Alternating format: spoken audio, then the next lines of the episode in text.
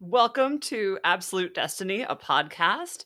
Uh, this is a show where we watch every episode of Revolutionary Girl Utena. Um, we'll possibly someday do the movie as well, um, and we and we review them episode by episode. I'm Autumn, And I'm Chesney.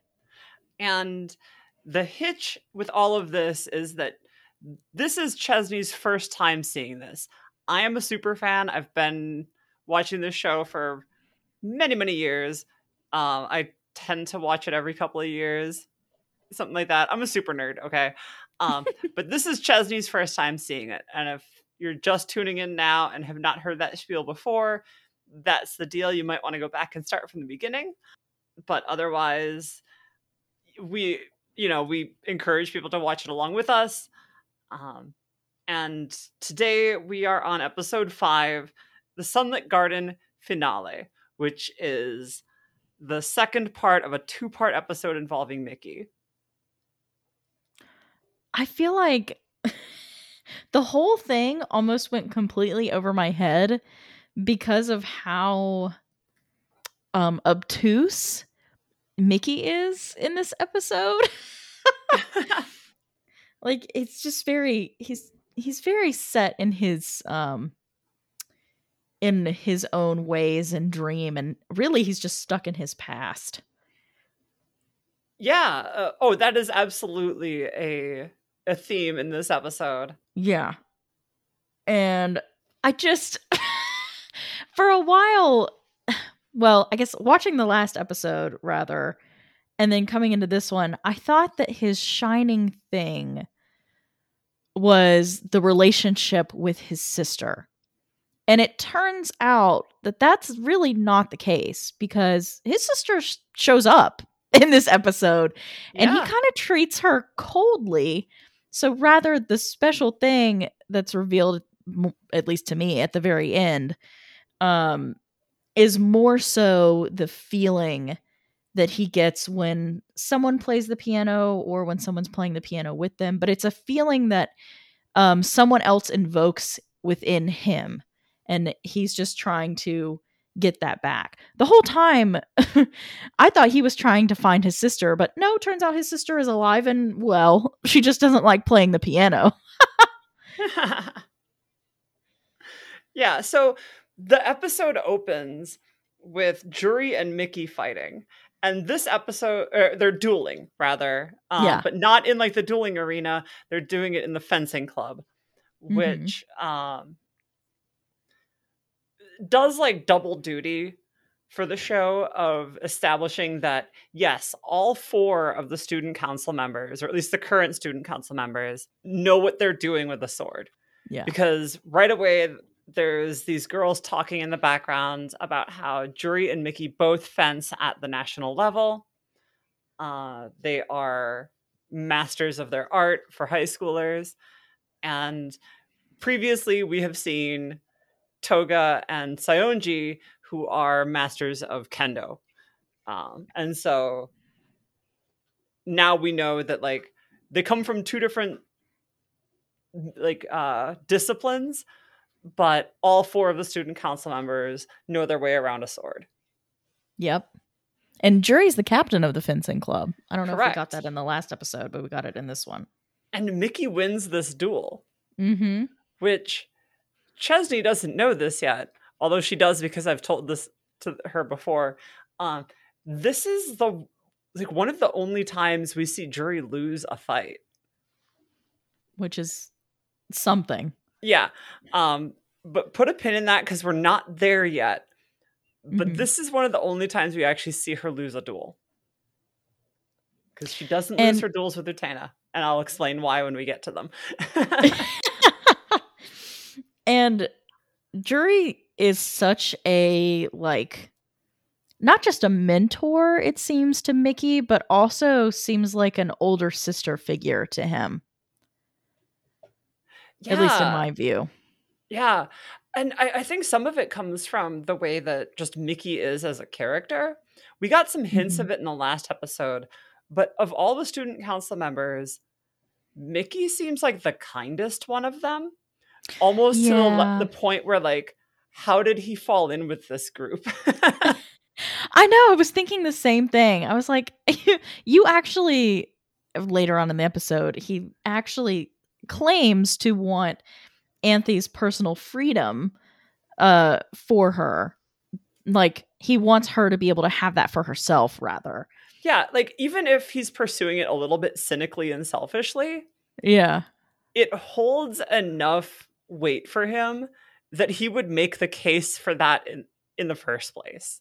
Yeah. So, like, really, how did he fall in with the student council? And then how did he not know? How did he not know? Like, you've been in with them this long and you didn't know this about the Rose Bride that, like, she has to do whatever the person she's engaged to says and blah, blah, blah, like all those rules. How did you miss all this, bro? Did you miss, like, the first meeting? See, I, I, I think he does get it. Like, I think he gets it. It's just that, like, this is the first time he gets it. You know, like it finally hits him the level of control that the person she's engaged to actually has. Um, because like Okay. he's never wanted that control before, so it has never mattered. And now, like he's finally processing like what it would mean to him personally if he Which- was in charge of the Rose Bride. Which also kind of says th- something about his character because even though like you know in this episode he's like oh i'm fighting for her to have her own personal freedom blah blah blah. Like okay why weren't you fighting for this from the beginning? Like you've known about this from the beginning of you joining the student council. So why weren't you fighting for this then? Because this was a problem then. Like nothing's changed Mhm. between then and now. So I feel like it says something about his character like you only got involved because like you only decided that this was a problem because you personally got involved. I don't I don't know. I don't really like that about his character because I feel like if you were really about this, if you were really about what you say you're about, you would have fought for this from the beginning and you probably wouldn't have joined this stupid fucking council. but Right. you did. I I completely agree with you. This episode lays bare how hollow his worldview is. Yeah. And like how cynical it can be. At the same time, like he's a teenager. Like this is how teenagers can be Yeah. in terms of like balancing finally understanding altruism with just this relentless selfishness. yeah, that's a good point. Um, yeah, and he does come across as a very like naive character too. So yeah, that makes sense. And so like the flashbacks that we see with him and his sister playing in the garden, Mhm. clearly he also comes from money. And I just Uh-huh. want to I just want to assume that everyone who goes to Ohtori comes from substantial money. Um, Mhm. Just because it makes everything in the show make more sense. Yeah, seriously. but at the same time, like that's a thing, right? Where if you're insulated from the real problems of the world until they actually come home to you, um, it's easy to not care. But then once you've had something like really significant happen to you, it can be a lot easier to see others suffering in what you have gone through, even if what they're going through is completely different. Yeah. And so I think this is a moment where, like, Mickey is finally seeing what this is about. But the moment it's presented to him, it's immediately bound up with what he can gain by keeping the status quo. Mm-hmm. So, um, Yeah, that was um that was really I would say underhanded, but it's I mean it's it's underhanded when dealing with Mickey because he is so naive. Um but it was really underhanded of the student council prez Touga? yeah. Yeah. Um Oh, no, I'm, I'm going to say pause on that until we get to it because, like, okay. the, the moment with Touga is priceless. yeah. Oh yeah, it's definitely something. so, um, then we cut to this moment where Mickey is bringing Anthy a watering can, and it looks like a tea kettle or like a genie's lamp. Yeah. Um, but like you can feel the Vaseline on the lens just by like how like pastel and ethereal the music is and like the shots. Like the only thing I can think of to describe this scene is, is like unrelentingly floral in like Yeah. a, an overbearing kind of way. they really want you to understand that Mickey is falling for Anthy hard Yeah. and they give you three seconds to figure that out. Yeah. Yeah. like again, like I, I I can just feel the Vaseline on that lens. Like it's just so thick. Yeah. And what kills me is that throughout this entire episode, Anthy just plays dumb. The whole time, she's like, quote unquote, clueless. Even though I know, we know as the audience, we know that she's not really dumb or clueless. Like, she knows what the fuck is going on. right. But- we've seen enough moments of insight from her to get that. Yeah. Even now, but- like by episode five, we've seen enough of it. Yeah, but she still keeps up the charade. She's like, "Yeah, ha ha ha, whatever." like she's just playing it up that she's a ditz. Yeah. And Utena walks in and is like, Whoa, did I interrupt something? And everyone's just kind of embarrassed. And I what I love about that though is that on like a core level, her understanding of her relationship to Anthy is not one of ownership. Yeah, Where like they're so-called engaged, she's won the duel, they live together, but on like a deep level, Utena's assumption going into this, like walking in on this, is that Anthy is completely free to flirt with boys if she wants to. hell yeah, And like that is such a different perspective that is just baked into her worldview so much that she would even say a line like that, like, whoa, did I am I interrupting? And isn't judging. It's just like I feel like the awkward one here, not not being jealous of Mickey or angry at Anthy. She's just like, whoops. Go back to it, guys. I you you got a room and I walked in on it. Uh,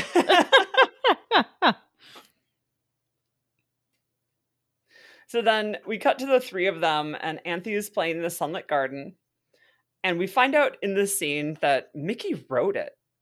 Like this super famous piece of music, like in universe famous. Uh, Mickey wrote it. Because Which- he and his sister used to play it together. so okay, we covered this in the last time, but it's been a little bit. So remind me, this is a real song, right? Like this is not a song that was created for the show, right? This is a real like composition, or no? Um as far as I know, this is just from Revolutionary Girl Utena. Um okay, like googling it now, like the only results are RGU. Yeah. okay. Okay, okay. For some reason I thought last time we had talked about like this is a real song like that exists out in the world. And Um, I was like, in like the world of Utena, like out Yeah, beyond yeah. the walls of the school. Um but like I mean Moonlight Sonata, which is the it, like that's a real song. yeah, sure yes it is. you know um which i almost like i almost said um moonlight garden be- or moonlit garden because like i had that in my head but no like it's sunlit garden and it's just for the show Okay, got it. But yeah, still an interesting and kind of powerful moment that they're just having this little aside of, "Oh, you wrote it, but it's a famous song." and it was kind of like it was kind of like shade almost, like, but it's famous. it's like finding out that like your friend went viral on TikTok years ago. Like, uh, it couldn't have been years ago. It went t- went viral on Vine years ago. yeah, there you go. and like, wait a second, that was you. Oh. So uh, then Mickey utters this line that and I wrote this one down. All my happiness lay in that garden, but I destroyed it. Yeah, I wrote that down too. I destroyed it with my own hands. Yeah.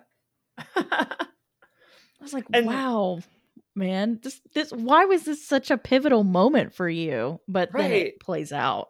well, that's just it. Cuz like I don't understand why he sees it this way.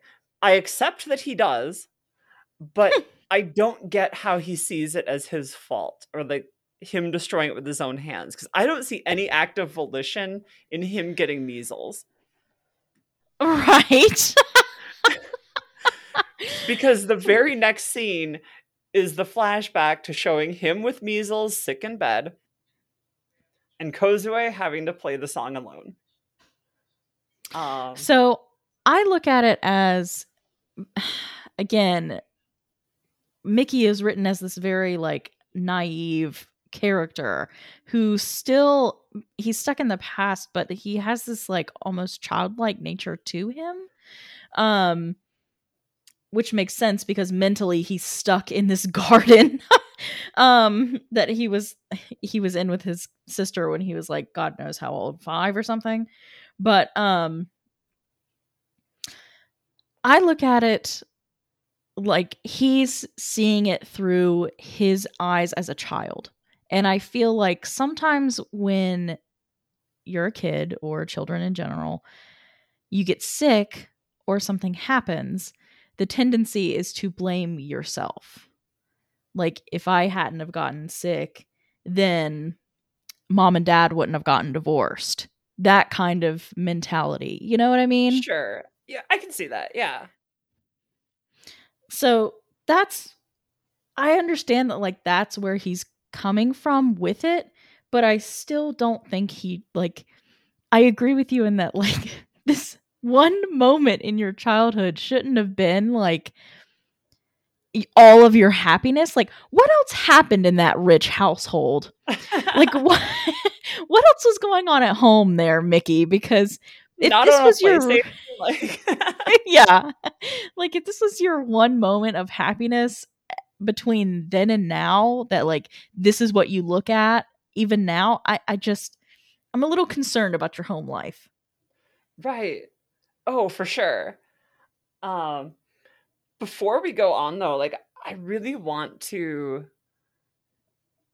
highlight like the visual style of these flashback scenes cuz now we've mm-hmm. seen it enough times to to concretely establish like this is a visual style that they use where whenever we're talking about someone's memory the faces are pure black. Yeah, which is so interesting. like you can see and like they're usually kind of like monochromatic also or like dichromatic. Like it's not a very wide color palette in these Mhm. scenes either. Um, they usually pick one and just hammer it. Um, usually a color related to the character themselves because each of the characters is color coded. Yeah. um but like i love the way that they do that where like the parts of memory that get hazy are the faces Yeah. Yeah, I was just thinking that too. Because it's true. Like, details like that fade over time and you more so remember the events or the the idea of something happening as opposed to the details of it like what yeah their like faces spatial like relationships or sounds mm-hmm. stuff like that yeah but like the intricate details of a person's face even if it's someone like really close to you like in utena's case her parents you know like something like that or the prince that saves her the face Mhm. is just gone. Yeah. Even her own face is gone. Yeah. Like she doesn't remember what she looked like as a kid.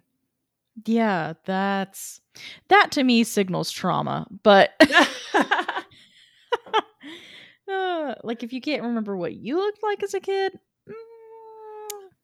that to me signals trauma but but yeah. It's interesting. I like that they do that too. And then the other thing that is now becoming more and more clearly established is that each of the characters, like each of the student council members, is fighting for something specific. They have a specific thing that they are hung up on that they believe the solution to is Anthy or the power from the castle in the sky. Yeah. So like you know, we've seen it with Saionji a couple times now, and we're seeing it with Mickey now. Of the thing they're fighting for is somehow only accessible through Anthy, which yes, on a storytelling level, like yes, that's just good storytelling. Uh, making everyone fight over the same thing, obvious Mm-hmm. storytelling trope, but um, thematically, it puts all of them on a like a level playing field, uh, trauma wise, really, of whatever it is that happened to them. They're all equally hung up in this moment. Yeah. I want to go back to something really quick. So, in the scene where Mickey is saying, All my happiness lay in that garden, but I destroyed it with my own hands. And then he proceeds to tell the story that we just talked about of, um, you know, he got sick with measles. His sister, I think their dad maybe was forcing the sister to play the concert without um without him. It wasn't really clear who that figure was, but it was some kind of male authority figure. Um so she had to play by herself. She runs off, she hides until sunlight because she's so terrified. Um and then wouldn't say why she ran and hid from people. They're having this whole conversation. He's telling the story. He's not even telling it to Anthy. He's just telling it to Utena. Anthy is like off by herself, just like staring out a window. Like, again, just not even an active participant in the conversation. And they're having this conversation kind of about her. So she should be present in this too, but she's just not. And it continues to reinforce this idea that Anthy is a means to an end. Anthy is an object. Anthy is the object of the Rose Bride. That's it. At least in my mind. Yeah, no, absolutely. Absolutely. That is not accidental, I'm sure. Yeah. But it bothers me. every every time they do this, I'm like, you motherfuckers, include Anthy in the conversation. What are you doing?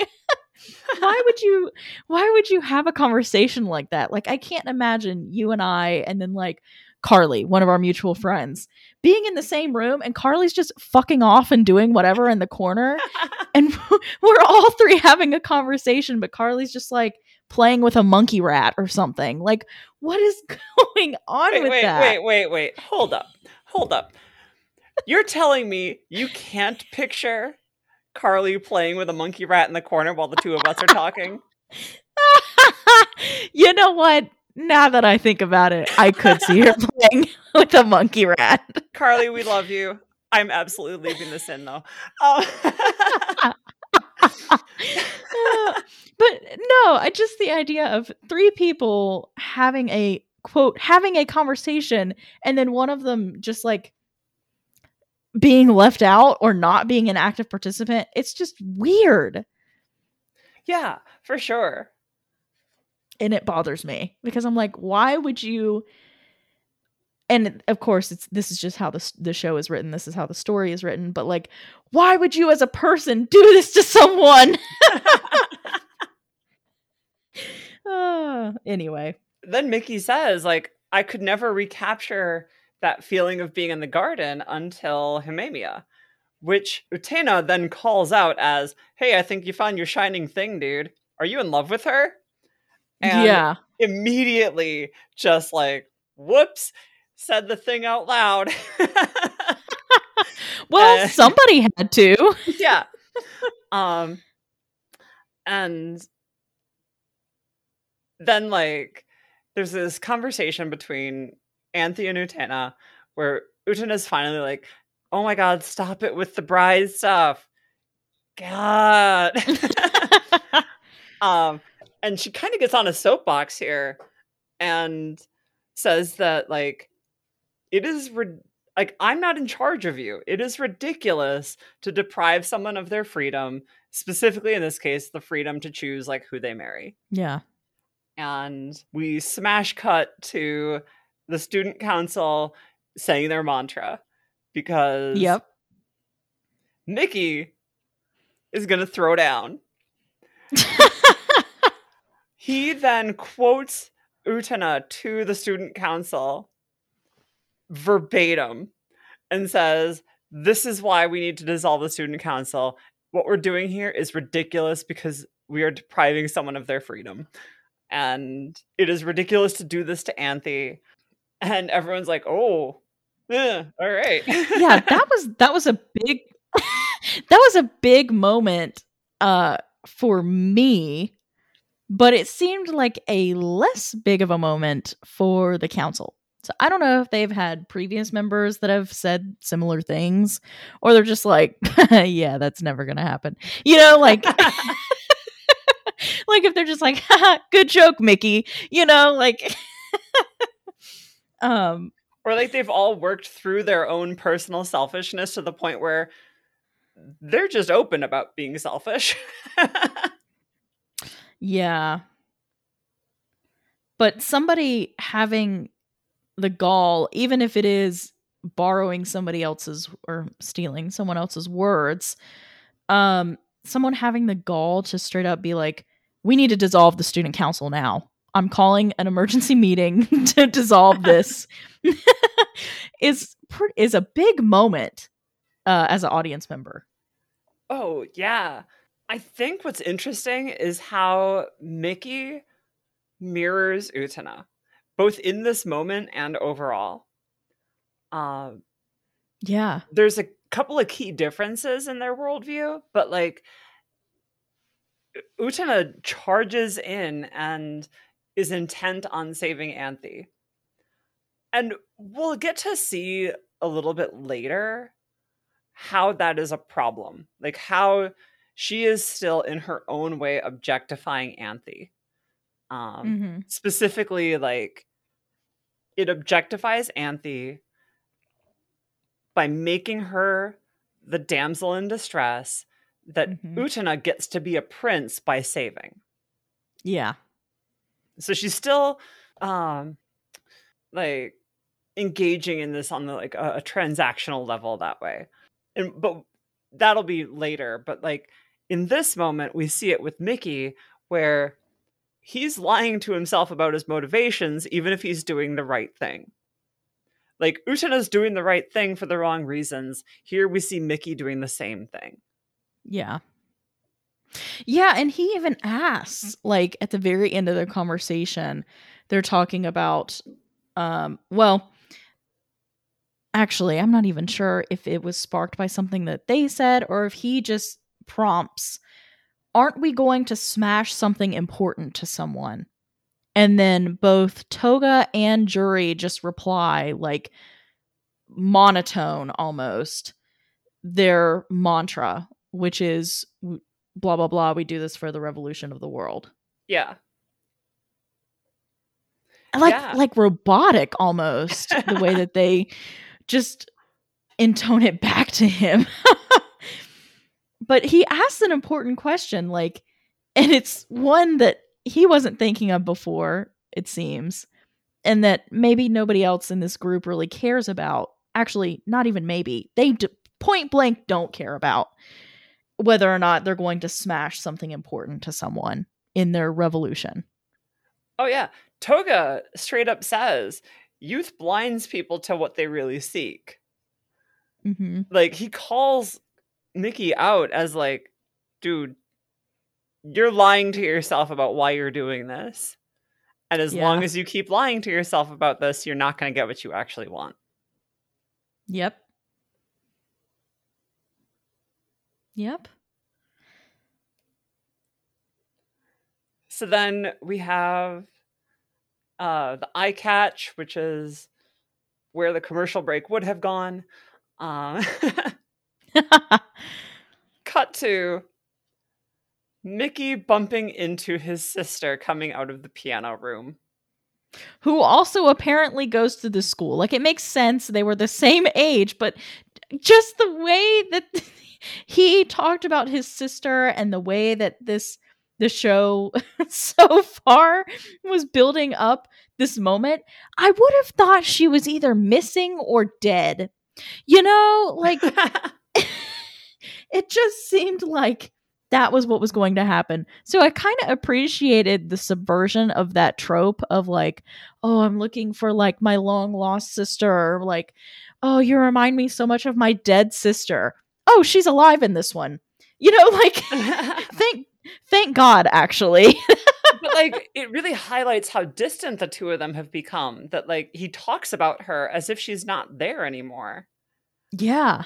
Because you know, in a day to day sense, she isn't a part of his life.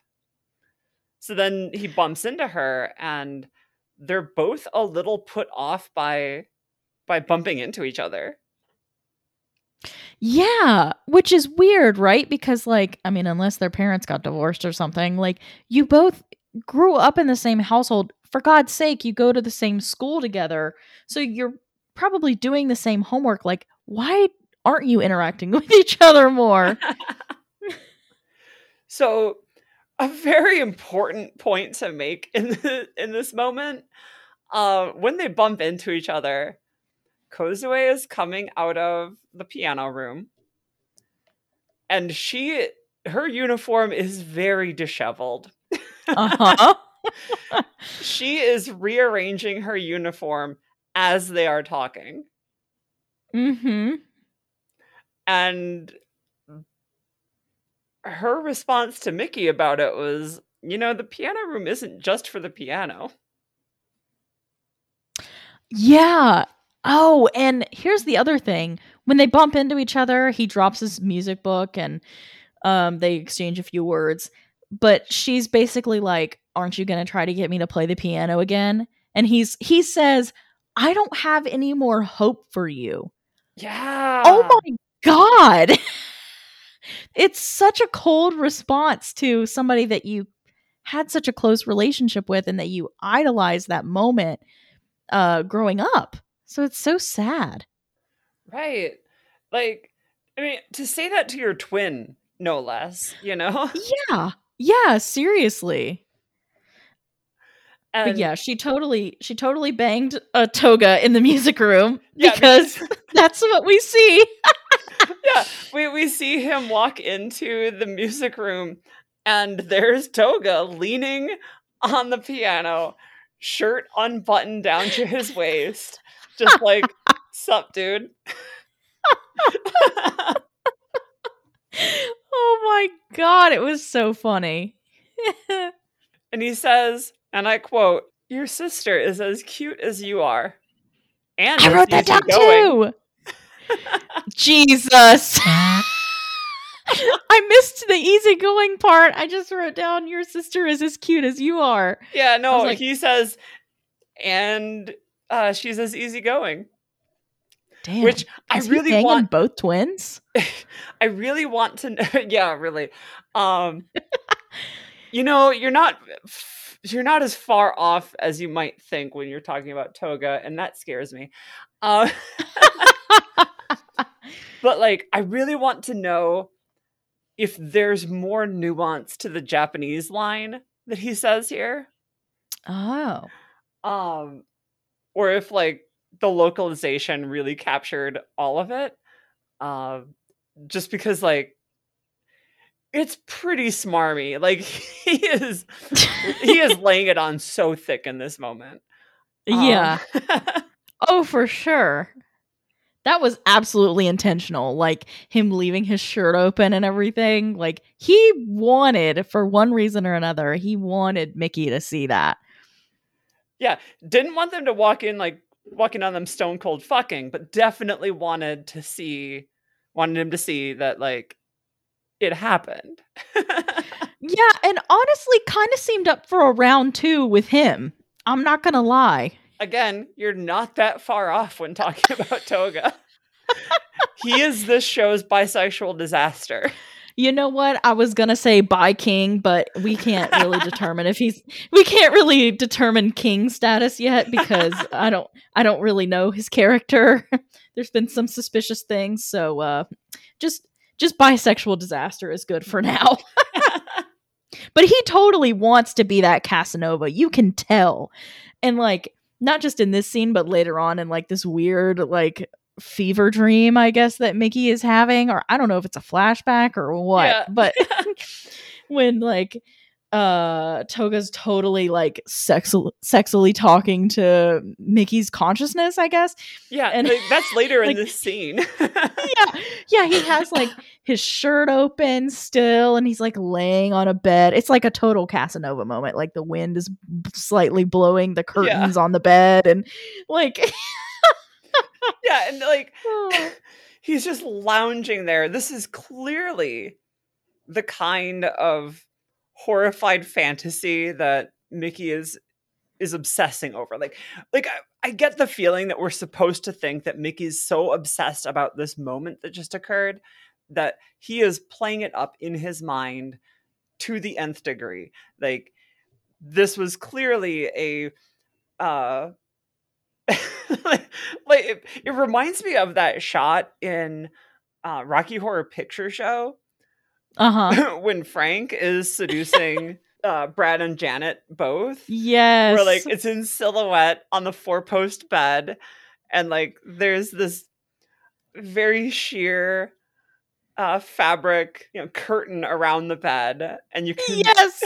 yeah yeah It's so that moment. It so is. yeah it's just oozing with sexuality and and so like he has now played up in his mind what is really going on here um and so then we cut to um he's talking to Anthy and he says you must have been as cute as an angel when you were younger It's kind of creepy. It's giving kind of creepy vibes. I'm not Yeah. gonna lie. Yeah, no, like he has tipped over from like kind friend to nice guy.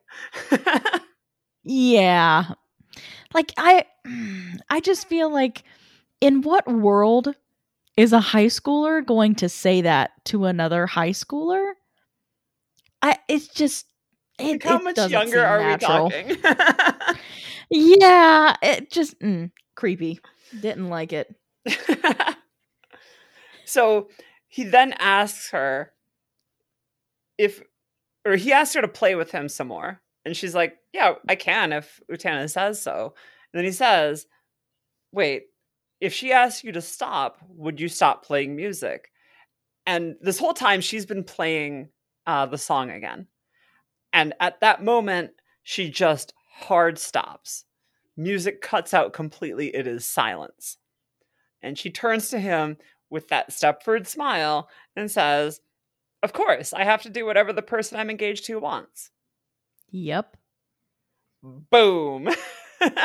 Mickey Yep. has now decided he is going to throw down. He shows up at Utena's class and gives her a rose as a duel challenge. Which I didn't realize like they just showed up in person and gave them the white roses. I thought maybe those were given up on the platform, the dueling platform. I was like, I think he's just is- being theatrical. okay. Because when this happened, I was like, wait, aren't they supposed to keep the dueling arena a secret? Like, why? He's just saying this in front of a classroom full of students. So now the rest of the students are probably like, did he just say he was going to fight Utena after school? Like, but to his credit, he does challenge her. It's a little different from like Saionji challenging Utena. It's not disrespectful. It's polite but firm. right. Yeah, he definitely So- doesn't see Utena as beneath him. No. No, and they were friends because like when he shows up, Utena's like proudly showing him like, "Oh yeah, I got the math questions that you tutored me on right."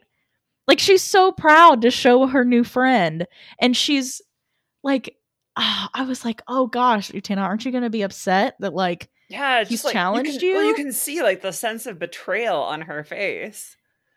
And then Yeah, again, like then when we then we cut to the dueling arena. We see it again, but before that, we have the Shadow Girls.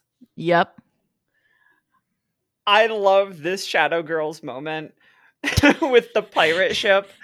And one of them one of them is declaring themselves as the the pirate captain who who all the precious treasures of the world belong to her. Um, Mm-hmm. and then the other one just keeps saying, "Yeah, but do you have what you really want?" Yeah. and um and like this calls back to a line that Touga had said if you don't defend the things that are precious to you someone will take them away Mm-hmm. um and so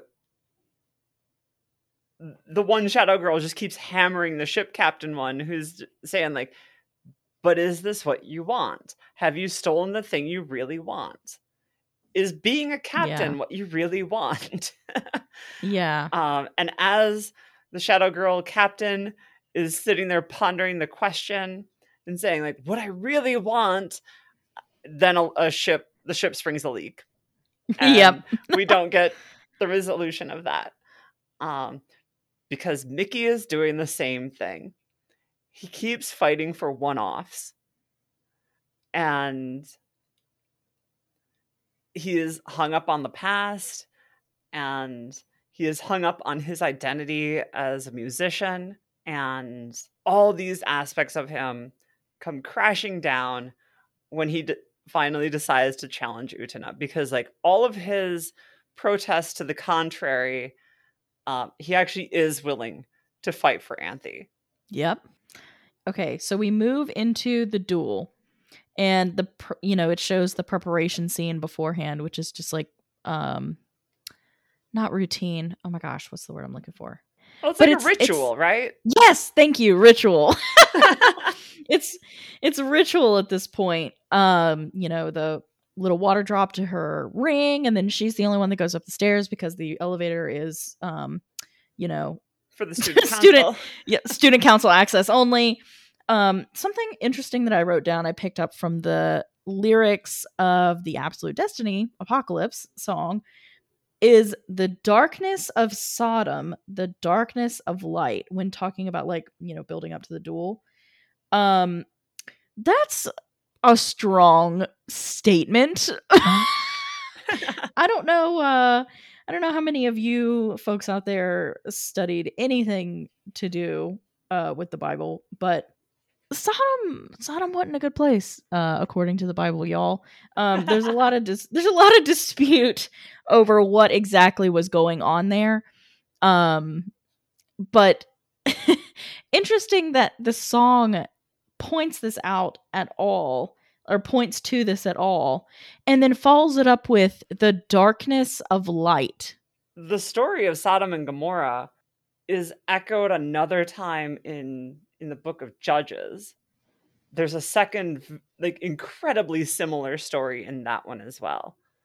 Um generally like in pop culture it's seen as like a a place of debauchery. Yeah. But like if you actually look at the original text it's it's not quite that clear that that's what the problem was.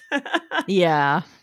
but the reputation that has been built up over thousands of years has been one for debauchery, specifically sexual debauchery, which is where you get the Mhm. term sodomy for anal sex. Yep.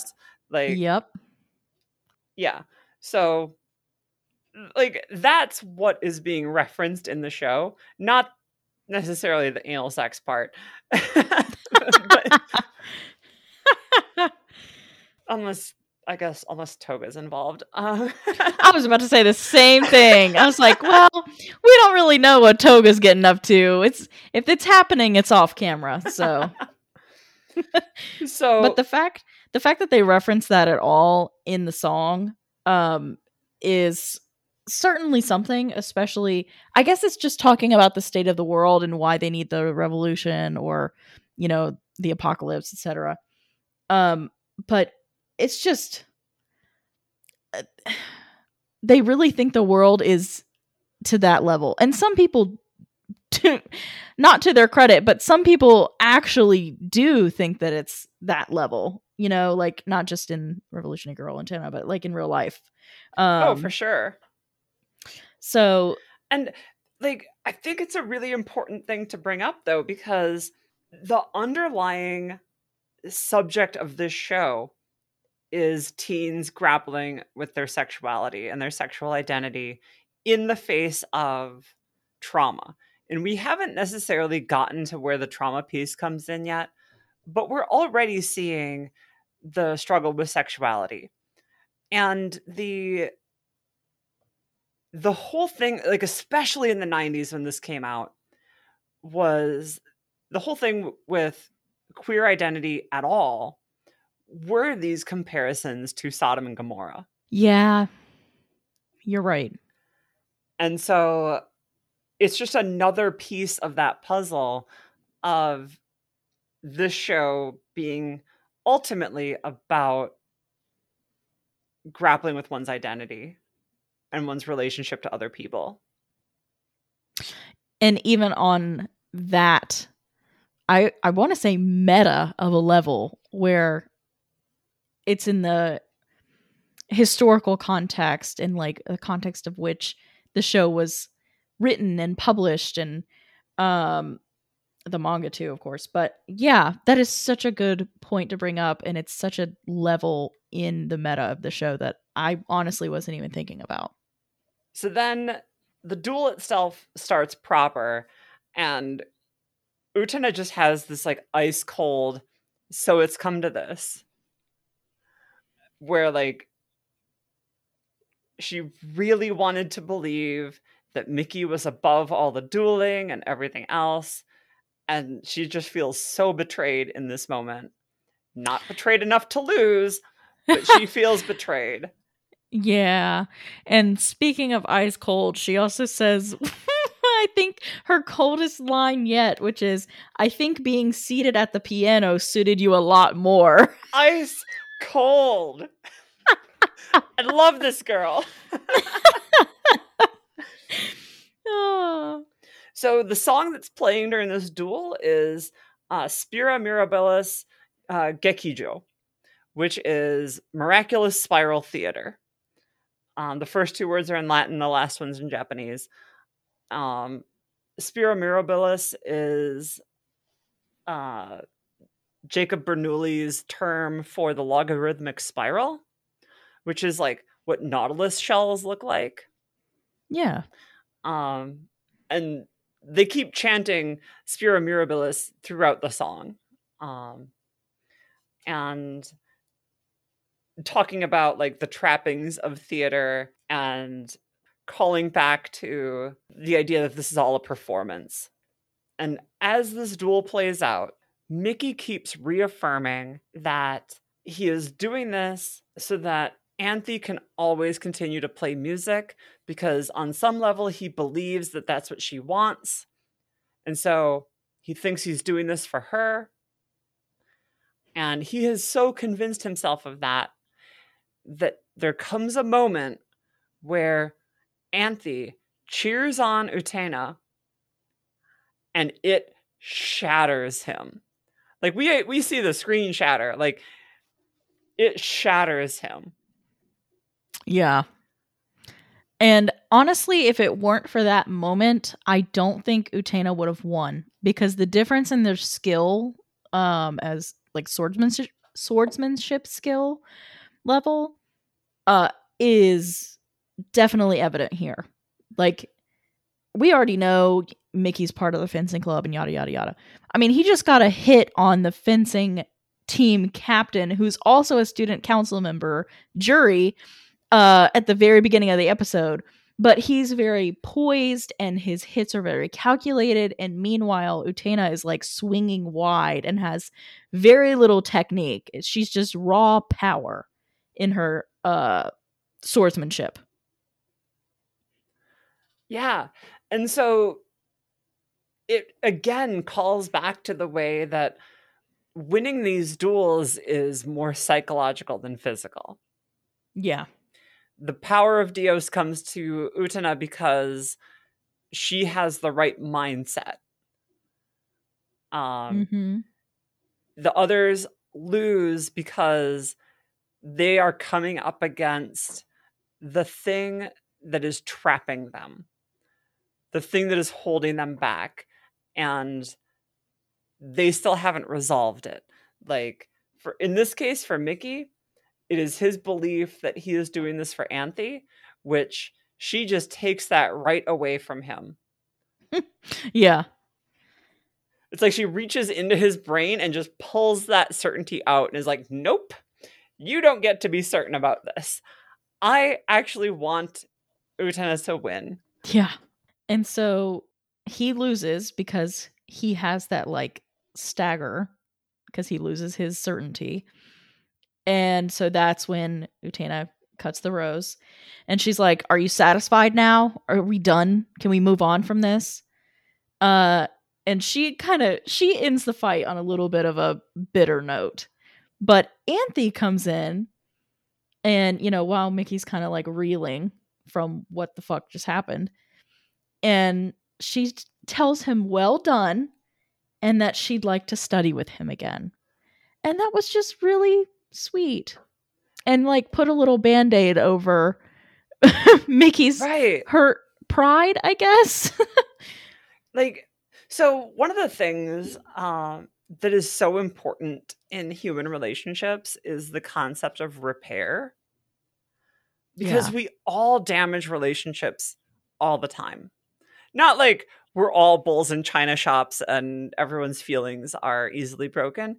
It's just that like we all do things that like our partners or our parents or our kids or our siblings eh, aren't happy with us about yeah. but the effort to repair a relationship afterwards is actually more important than not doing harm yeah.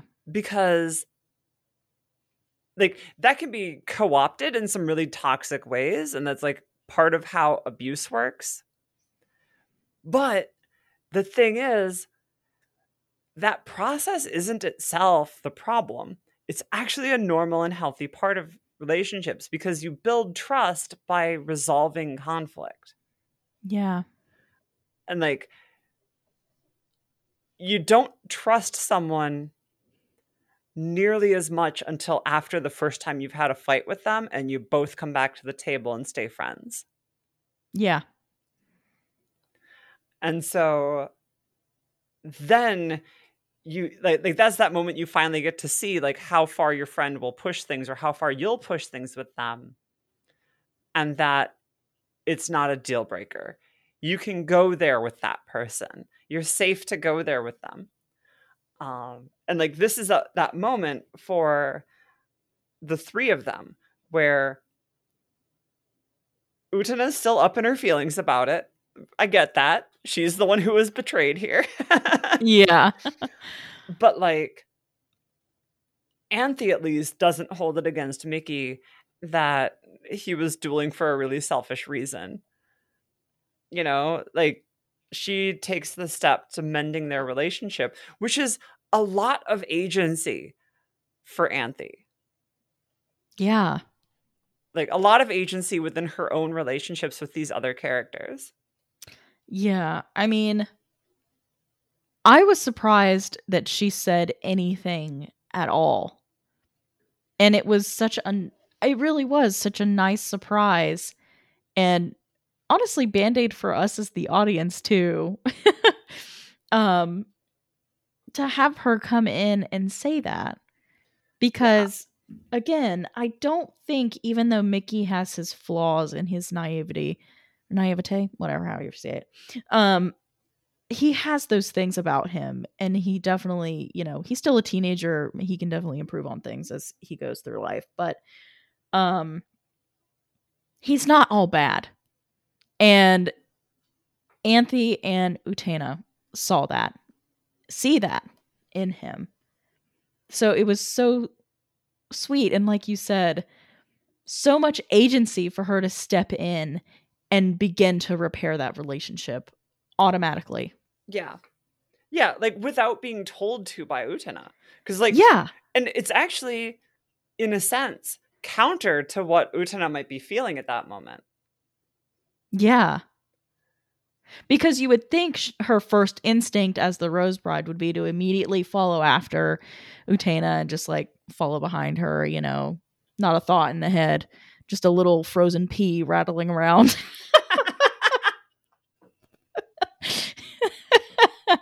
Obviously, a kid. I love Anthy is smart, and I- I, I fight love- for her every day. I love that you you specified a frozen pea.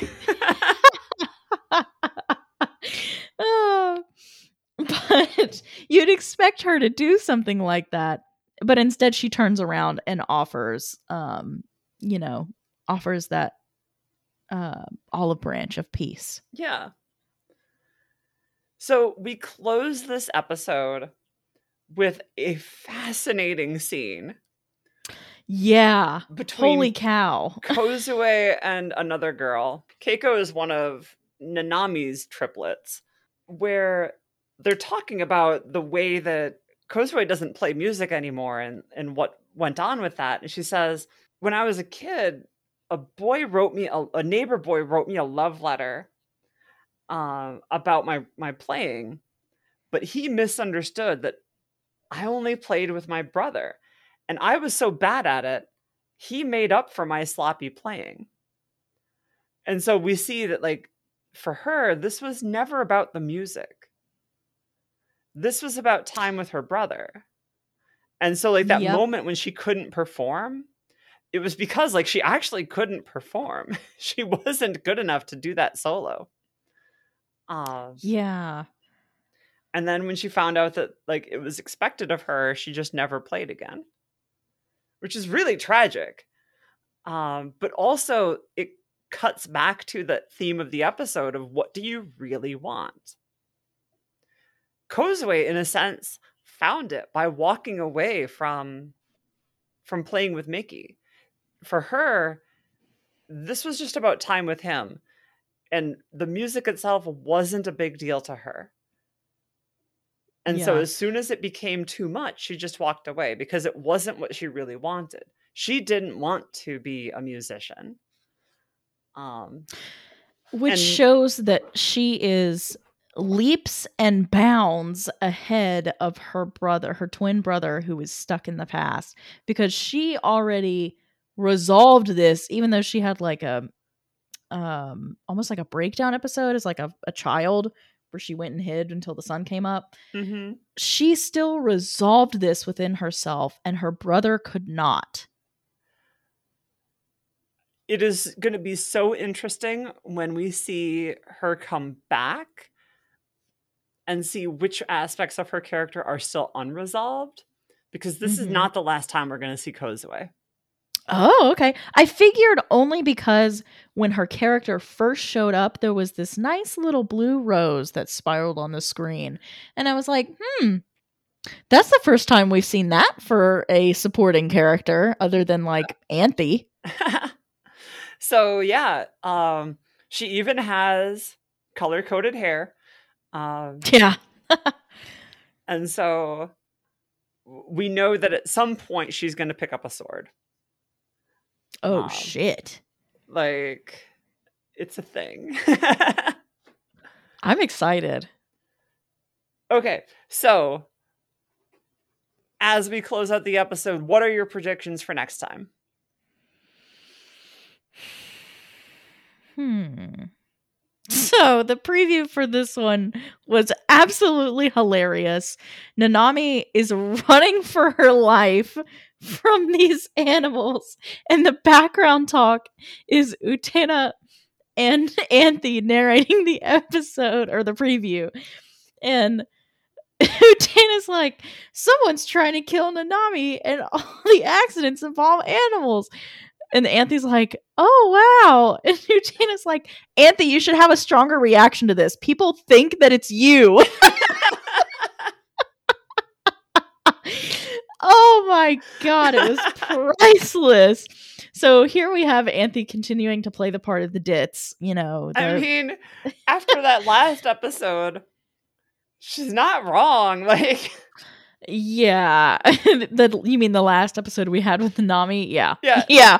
Where like all the animals. snails in the pencil box, uh, a ferret in the desk, and um, a giant octopus balloon in the closet. yeah. Oh my gosh. She's like So- the anti Disney princess, only using only using her power over animals for evil. She's like what the evil queen in Snow White wanted to be. yeah. Uh, so I would say for next time, my predictions are it's knowing Nanami, she probably got involved in something that backfired on her. Um, she tried to twist something a certain way to her advantage and it backfired, and now all of these animals are coming after her. okay. Um, I don't know. I don't know if it's a relationship with another person or what the heck. Maybe she made a deal with a pet shop owner. Who knows? I'm, I'm just gonna say that's not what happens, but now I kind of wish it was. Nanami made a deal with the pet shop owner and it has gone south. the pet shop owner sends all, all of his animals after her. oh my god, now I'm just like picturing Death Note, but like it's just animals. like you write the person's name in the notebook and animals take care of it. Oh my god, that's amazing. Oh, okay. So you can, if you have questions, comments, or like, we would love to hear reader mail. Uh, if you have anything you want to say to us, um, we are at Gmail at absolute destiny a podcast at gmail.com. You can catch us on Twitter and on Instagram at uh, Zettai Unmei Pod. Um, yeah, we would love to hear from you. Uh, Chesney and I are both also personally on Twitter. I am at Life in Neon. Yeah, and I am at Car Cutie and it's spelled weird. So I don't know if you're gonna be able to find me. but um it's K A R Q U E U E T I E. Do you want to uh, plug your Twitch also? Because you're on Twitch too. Well, I mean, if you're gonna leave the door open for me to, of course I will.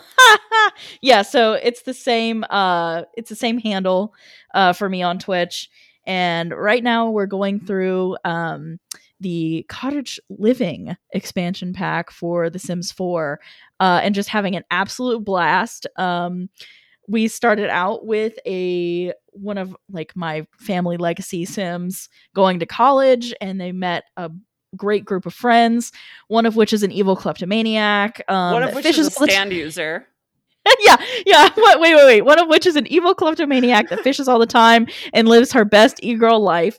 One of which is a stand user whose stand is a llama. Her name is Mo, and the stand is Tina, aka Mo Money, Mo Problems.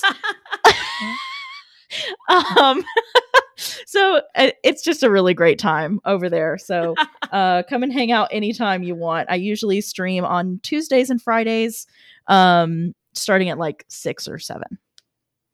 And Autumn, you have a Twitch as well, don't you? I do. I am at Life in Neon, same as my Twitter handle. Um, and most recently, I was going through Mass Effect. Um, I have not been on Twitch recently enough to have like a regular streaming time, but I will probably in the future. Um, I'm mostly focused on editing this podcast right now. Fair. Thank you. I am not a regular streamer, but that's where I am like when I do stream. And I personally would love to see your Mass Effect playthroughs and your takes on that sometime. Oh man, I I'm still working on Mass Effect 1. We are about to get to the um uh the the General Kirrahe speech of hold the line. um but yeah, we're about to get to that point uh, where we have to decide Ashley or Kaidan, spoiler alert, Kaidan. oh yeah, one for the team. absolutely. Uh, A hundred percent. A hundred percent. But uh yeah, Awesome. So that is where you can find us elsewhere. Um, please write in. We love to hear from you. Yeah. See y'all next time.